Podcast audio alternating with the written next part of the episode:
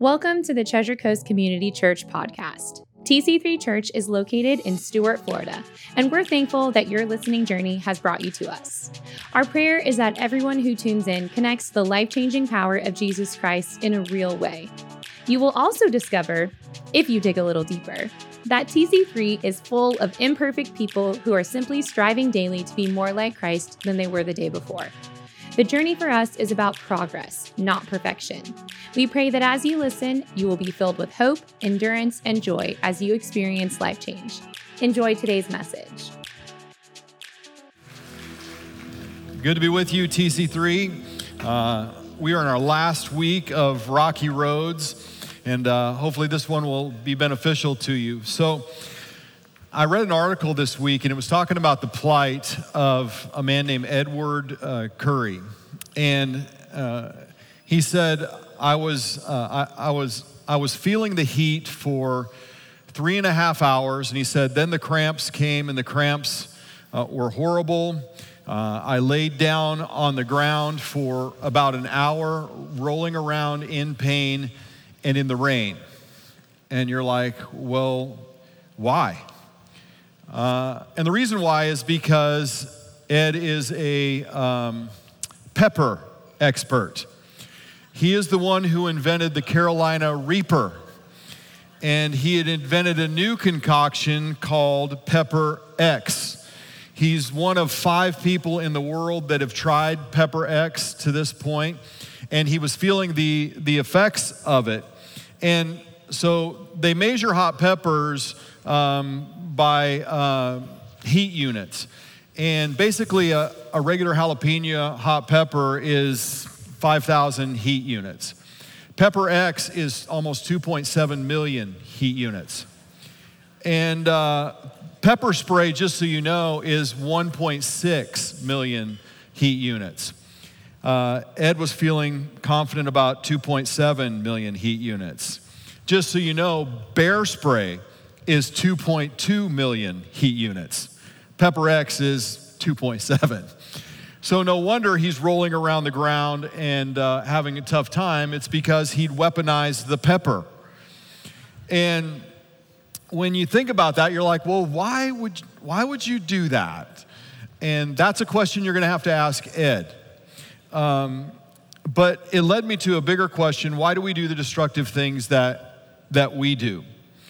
Uh, sometimes, uh, sometimes life hits us with some destructive things, and other times in life, we bring destructive things into our life. And sometimes there's this perfect storm that converges where both of those things happen at one time, where we're kind of reaping the rewards of decisions that we've made that were poor, and then also life just kind of hits us and uh, takes us down this ugly, ugly path for a period uh, of time. And so this one is about what to do when life seems to be unfair. Uh, some of us feel as if right now it's like the whole world is against us, like things were not going well. And then it seems like every single day we wake up and then something else hits us and there's more to it. And we think that we've kind of come to the end of it all and then another thing gets piled on and it's a painful season of time for us and we're just we're in a season where we're just looking for hope and uh, that may even be what brought you into this place uh, right now and so we're going to be talking about what to do when life uh, is unfair. First of all i think we need to come to this place of understanding that god is not unaware of any of our circumstances or our situations. He's very aware of what's going on in your life and in mine, the good uh, and the bad. And the psalmist came to this conclusion in Psalm chapter 11, where he said these words, and this is kind of what I want to be kind of center in our minds is that the Lord still rules from heaven. The Lord still rules from heaven when things are going well in your world. The, the, Lord still rules in heaven when things are not going your way from your standpoint. The, the Lord still rules when tragedy and trauma strikes our world. The, the Lord still rules from heaven. And David's prayer, it still applies to us today, where it's one of those classic prayers that he prays where there is this uh, request where he kind of starts out requesting, and we've been praying this prayer. And then there is this declaration.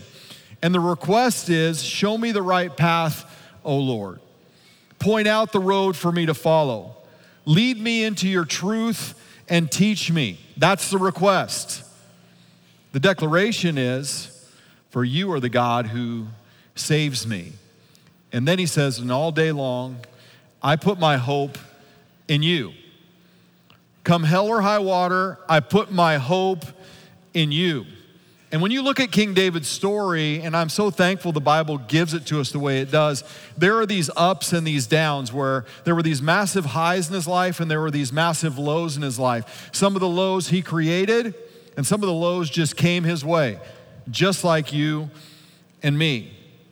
But there must have been times in his life, when you look at the highs and the lows, just like in our life, where he felt like life was unfair. At, at the point uh, David is in when we talk about him today, he's in this state to where he's led really well. Like his leadership has flourished, and people have felt the effects of that, and he's led well. But he hasn't been a great dad. And he failed in an area that really matters the most. And so he must have been kind of scratching his head and living with a little bit of regret because when you dig into the, the details of David's household, he has one daughter who is brutally raped. He has a son who kills one of his other sons. And now he's in a time period where there is this insurrection that is being led to topple the kingdom. And his son is leading the insurrection. So you thought your family was a mess. Like we have this picture of a really messy family in David's world. Now David is fleeing for his life because Absalom is trying to take his throne. He must have had his head held low as he head out, headed out of the city of Jerusalem. Jerusalem is called the city of David, so that even adds kind of more of a picture of, of what David would have been feeling like. And then the king, as he's heading down this path, evacuating from the city, he runs into this man called Shimei. And Shimei is someone who comes out hot. It says in the text of scripture in 2 Samuel 16 that a man came out of the village cursing them. It was Shimei. He was from the same clan as Saul's family. That's talking about King Saul, the king that was before David. It says that he threw stones at the king and the king's officers and all of the mighty warriors, it said, who surrounded him. So David has this entourage of elite soldiers around him. He's got the seals surrounding him as he leaves, uh, leaves the city. Shimei is, uh, is a member of the former king's extended family. He meets the king on the road. The king is feeling terrible. His heart is heavy. And Shimei begins to curse at him, throw rocks at him, pick up dirt clods and throw them at the king while he's walking down this path, evacuating the city. He accuses him of murder and theft of a throne, and he shouts to the world that King David is reaping what he has sown. And so David is hearing this from this guy who's pacing him along the side of the road. And isn't that how it is in life sometimes, where things have gone from bad to worse, and just when you think they can't get any worse, they do. And that's what David is facing in this specific situation. He'd be, car- he'd be carrying the weight of a failed uh, father, he would be carrying the weight of the sin that he'd committed back in the day with Bathsheba. And every step is this painful reminder, and he's trying to really evaluate why what is happening is happening in his world. His head is hung low, and just when he thought it couldn't get any worse, it does. Most of us know who Rick Warren is. He pastored uh, Saddleback Church out in California. He wrote Purpose Driven Life, a book that has benefited uh, a lot of us greatly. And uh, what most of us don't know is that he and his wife went through this dark valley that still hangs with them today. They had a son who suffered from depression. Depression got the worst of him, and he ended up taking his own life. And so you can imagine the pain and the grief that Rick and Kay Warren were walking with. And when that was going on, he tweeted this message to the world. He said, Grieving is hard, grieving as public figures, harder. grieving why haters, while haters celebrate your pain is the hardest. And that's what it can be like in life. Shimei has come out against David. He's saying, Get out of here, you murderer, you scoundrel. The Lord's paying you back for all the bloodshed in Saul's clan. You stole his throne. And now the Lord has given it to your son Absalom. At last, you're going to taste some of your own medicine, for you're a murderer. And then the message says it this way Look at you now, ruined, good riddance. You're a pathetic old man. And when you think about it, it really gives us a picture of how the devil can operate. The devil is really good at lying, and he's great at accusing. And we have this picture of a false narrative of this uh, angry stoner that comes against David. King David uh,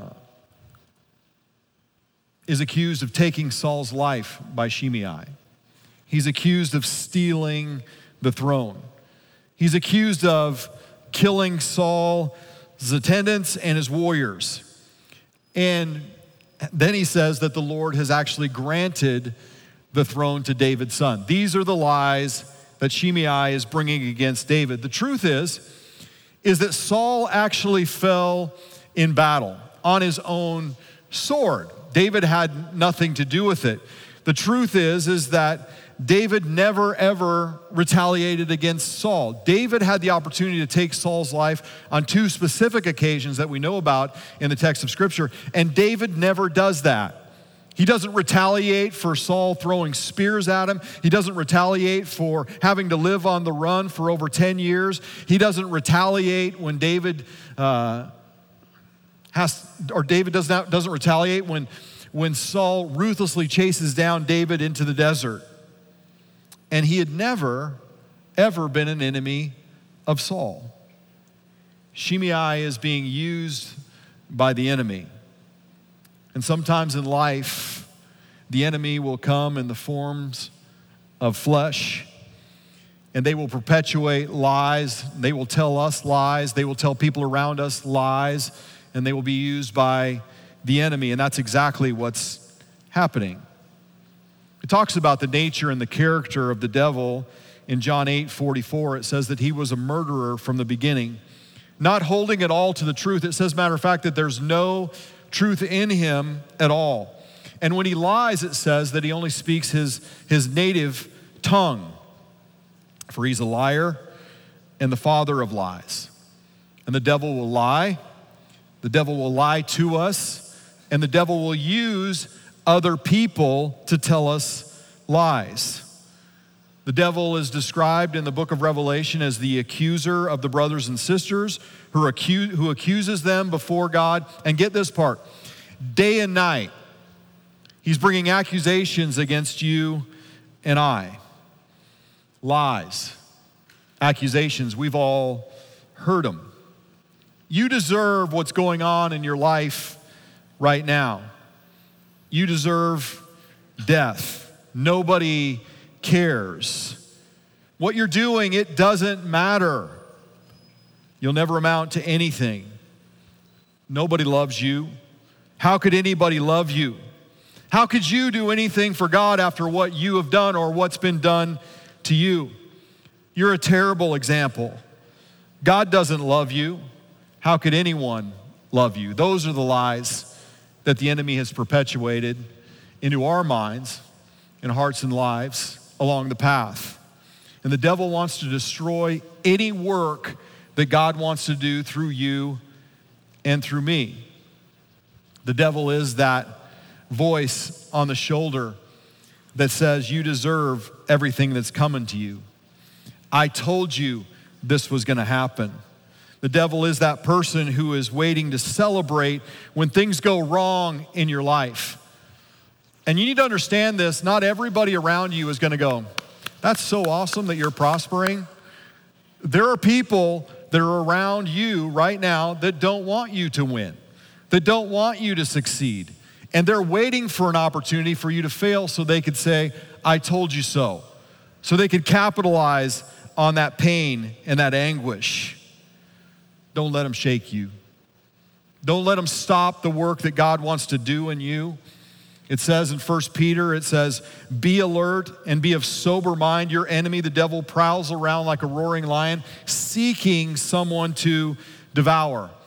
And then it says, Resist him, standing firm in the faith. So he gives you two pathways. He's like, Listen, stand firm in the faith. And then he says, Because you know that the family of believers throughout the world is undergoing the same kind of sufferings. So he's saying, Stand firm in the faith and stand firm with the community of faith. That's why it's so important to come into a room like this. Because you look around here and you see people that have had their ups and downs in life, but yet they're still standing. By the grace of God, they're still standing. You getting here, having that conversation in that lobby, encouraging someone along the way, having an encouraging word for the person sitting next to you, you just showing up is encouraging. You don't know this, but I love to watch people come into church. I love watching them in, come in, and, and part of the reason why I love to watch them come in is because I've walked with them for a while. Like when you've been somewhere over 21 years, like you've seen kids get born and dedicated and go off to college, which is absolutely terrifying that you're that old. But I watch people come in and I know their stories. I know how some of them have been by bedsides and they've watched their spouses die of some terminal disease, and the grace of God carried them through that with such eloquence that it could only be described as God's empowering power. And every time I see him show up, I'm encouraged by it. I watch people come into this church that have been prisoners to addiction. And by the grace of God, they're overcoming that. And they're being used by God in incredible ways and shapes and forms in all different areas of this community. And it's inspiring. I see people who have wrestled with EGRs in their own house, extra grace required kids. And you've survived, and you're surviving and God's doing a work and you keep showing up. And I've seen you come in and, you know, you've faced a variety of situations and you've used your pain as your platform. You haven't let failures hold you back and you're stepping into leadership positions and you don't even know that just coming across the parking lot is inspiring. Don't let the enemy stomp out what God wants to do in your life. Don't you listen to the voice of the enemy who wants to kill, steal, and destroy everything that God wants to do in your life. Don't let adversity shake you. The devil will accuse, he'll bring condemnation, but Jesus came so that we would, we would know life and have it to the fullest, as talked about in John chapter 10, verse number 10 where it says, A thief comes only to kill, steal, and destroy, but I have come that you might have life and have it to the fullest. David's men, they want to kill Shimei right on the spot. And you're like, uh, I'll speak for myself. I'm like, I like those guys. Like they just want to come to his defense and they want to take care of this problem now. And they say words like, Why should this dead dog curse my Lord and King? Let me go over there and they don't say deal with it. They're like, Let me go over there and cut off his head. Like they're ready to take care of business now and do it swiftly. And I ask the question how would you respond? Which path would you take? Would you take the path of peace or would you take the path of bloodshed? Abishai, who brings this up, he's one of David's mighty men. He's proven in battle, he's done some valiant things. He's tough, he's loyal, he's the Rambo of David's day. I mean, he's ready to take care of business and he's ready to fight. And what I would say is when you and I are offended, let's not be quick to defend. Nothing good comes from reckless retaliation. And David is just wanting to avoid more bloodshed. He's beaten down, he just doesn't want to engage it. And David refuses to let his men kill him. No, the king said. Who asked your opinion? If the Lord has told him to curse me, who are you to stop him? And so, King David, even in despair, he chooses the pathway of peace. And then David said to Abishai and to all of his servants, My own son is trying to kill me. Doesn't this relative have more reason to do so? Leave him alone. Let him curse, for the Lord has told him to do it. And perhaps the Lord will see that I am being wronged, and he'll bless me because of these curses today. And so David chooses the high road. When life is unfair, let's be known as the people who choose the high road. Let's be known as people who take the high path. Well, what does that mean to take the high road? King David doesn't retaliate when he has the ability to retaliate. That is taking the high road. Just like Jesus in the New Testament, when they brought false charges against him, the chief priests accused him of many things, it says in Mark chapter 15. But he answered nothing. Pilate then comes to talk to Jesus and he's like, Do you answer nothing? See how many things they testify against you? But Jesus still answered nothing. And you know what happened? There's a line there. Pilate marveled.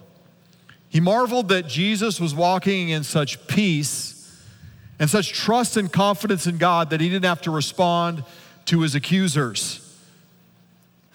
May we live by six little words Vengeance is mine, says the Lord. Yes, it's six words. Vengeance is mine, says the Lord. King David remembers that God is sovereign. He rules over all. That's what sovereign is. He rules over all. He's just he's not just sovereign sometimes. He's sovereign all the time. He's not absent, he's not unaware of your plight or your situation. He's sovereign and he still rules even when injustice creeps into our lives. And King David, he refuses to defend himself. Now, think about this David could have defended himself. He could have taken matters into his own hands. He's a skillful warrior, he's a giant killer. He could have taken matters into his own hands, but instead he takes the high road and he leaves justice in the hands of the perfect judge, judge who always judges perfectly. God isn't asleep, He sees what's happening in your world, He will respond. He'll do what is right. He'll execute the right judgment, and he'll do it in the right timing.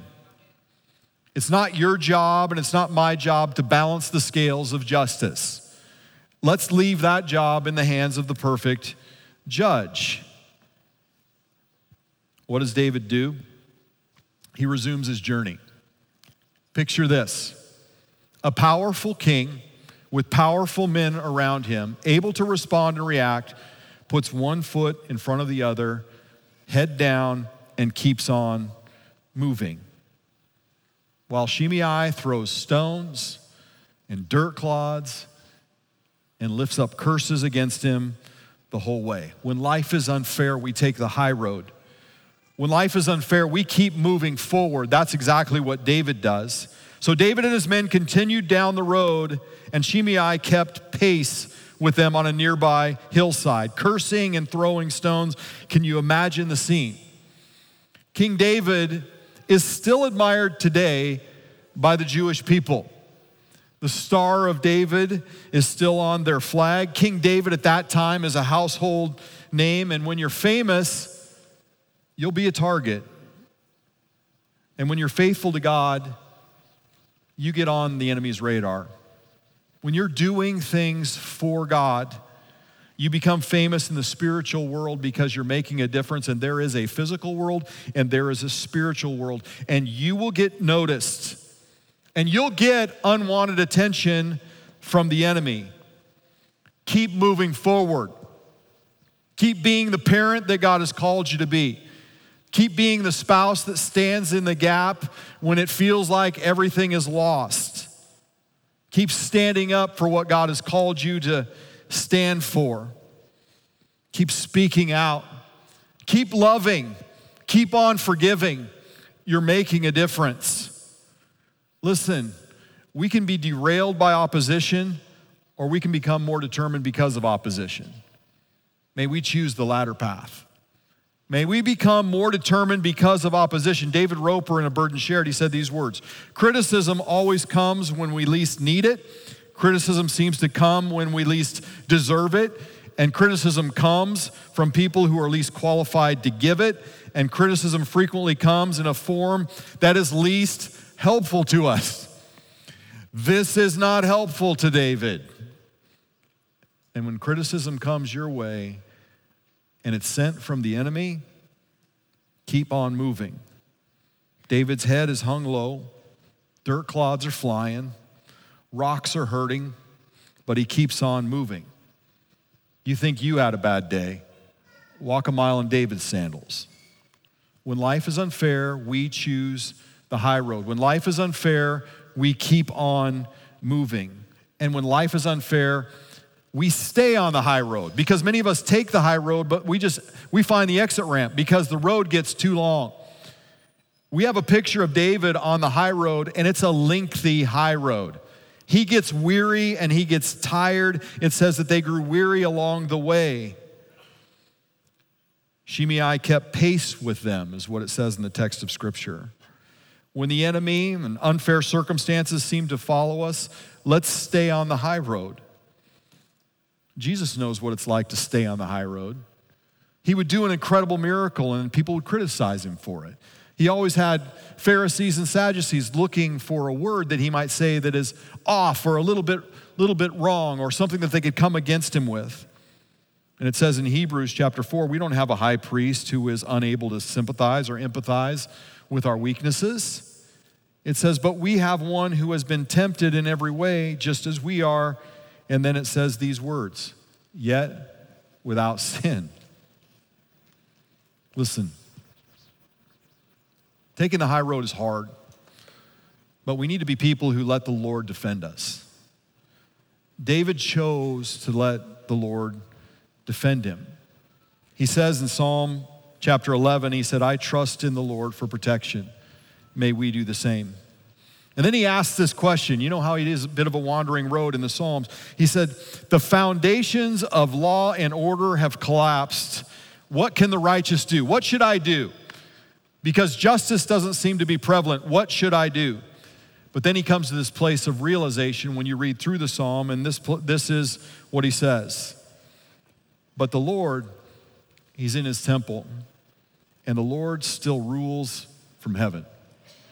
When life is unfair, take the high road. When life is unfair, keep moving forward.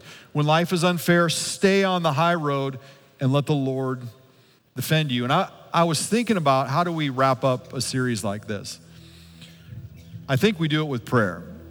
Because, quite frankly, some of us, we're on that path. We're staying on the high road. We're continuing to move forward, but life is tough. And we're struggling and like we can't explain it. Like we don't we don't get what's going on. Well it says in philippians that the peace of god transcends understanding. We don't get peace from understanding. The peace of god transcends understanding. God knows what he's doing. He's ruling in the heavens and he's got his eye on you. But some of us we're weary and we need the Holy Spirit to infuse us with supernatural strength. We need the Holy Spirit to give us the words to speak. We need the Holy Spirit to give us His timing in regards to how to respond to what's going on in our life right now. But if we're honest, like we really have a situation and we need the Lord to help us. If that's you, I, I just want to pray with you. And I would dare say most of us in this place, we probably have an ongoing situation that's bigger than us, that's tiring, it's all consuming. And we need the Lord to strengthen us to figure out how to get through what we're going through. So if that's you, would you just lift up your hand and just say, Hey, Gordon, would you pray with me this morning? I got a situation that's a little bit taxing, and I need, I need God's help to help me get good. Good. You can put your hands down. If you if you would just say, Hey, that situation is sitting next to me, no, don't do that. That'd, that'd be bad. That'd be bad. That'd be bad. That'd be bad. That'd be bad. Listen, Let's pray. And I believe that the Holy Spirit will empower you with everything you need to get through what you're going through. Father, I pray right now that you would strengthen your kids, that you would give them the staying power to be able to be who you've called them to be in the situation that they're in. I pray that you'd give them a peace that transcends understanding when people question why they're staying on the road. I pray that you'd give them the ability to forgive beyond understanding. I pray that you'd give them the ability to love beyond understanding. I pray that you'd give them the ability to stay in it beyond their understanding. I pray you'd give them wisdom in how to respond beyond their understanding. And I pray that your power and your peace and your strength would rest on your kids and you would take care of them. And they would be able to say with confidence, as David said, I know that the Lord rules from the heavens. In your name we pray. Amen. God bless you.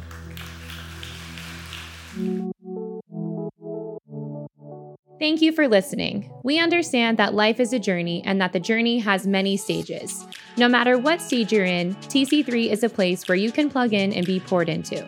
So, if you're looking for community, we would love to connect with you. Start by hitting the subscribe button, then click the connect link in today's episode. This is your opportunity to join in on what God is doing at TC3. We are confident that He's just getting started with us and with you. We look forward to sharing more of the path with you.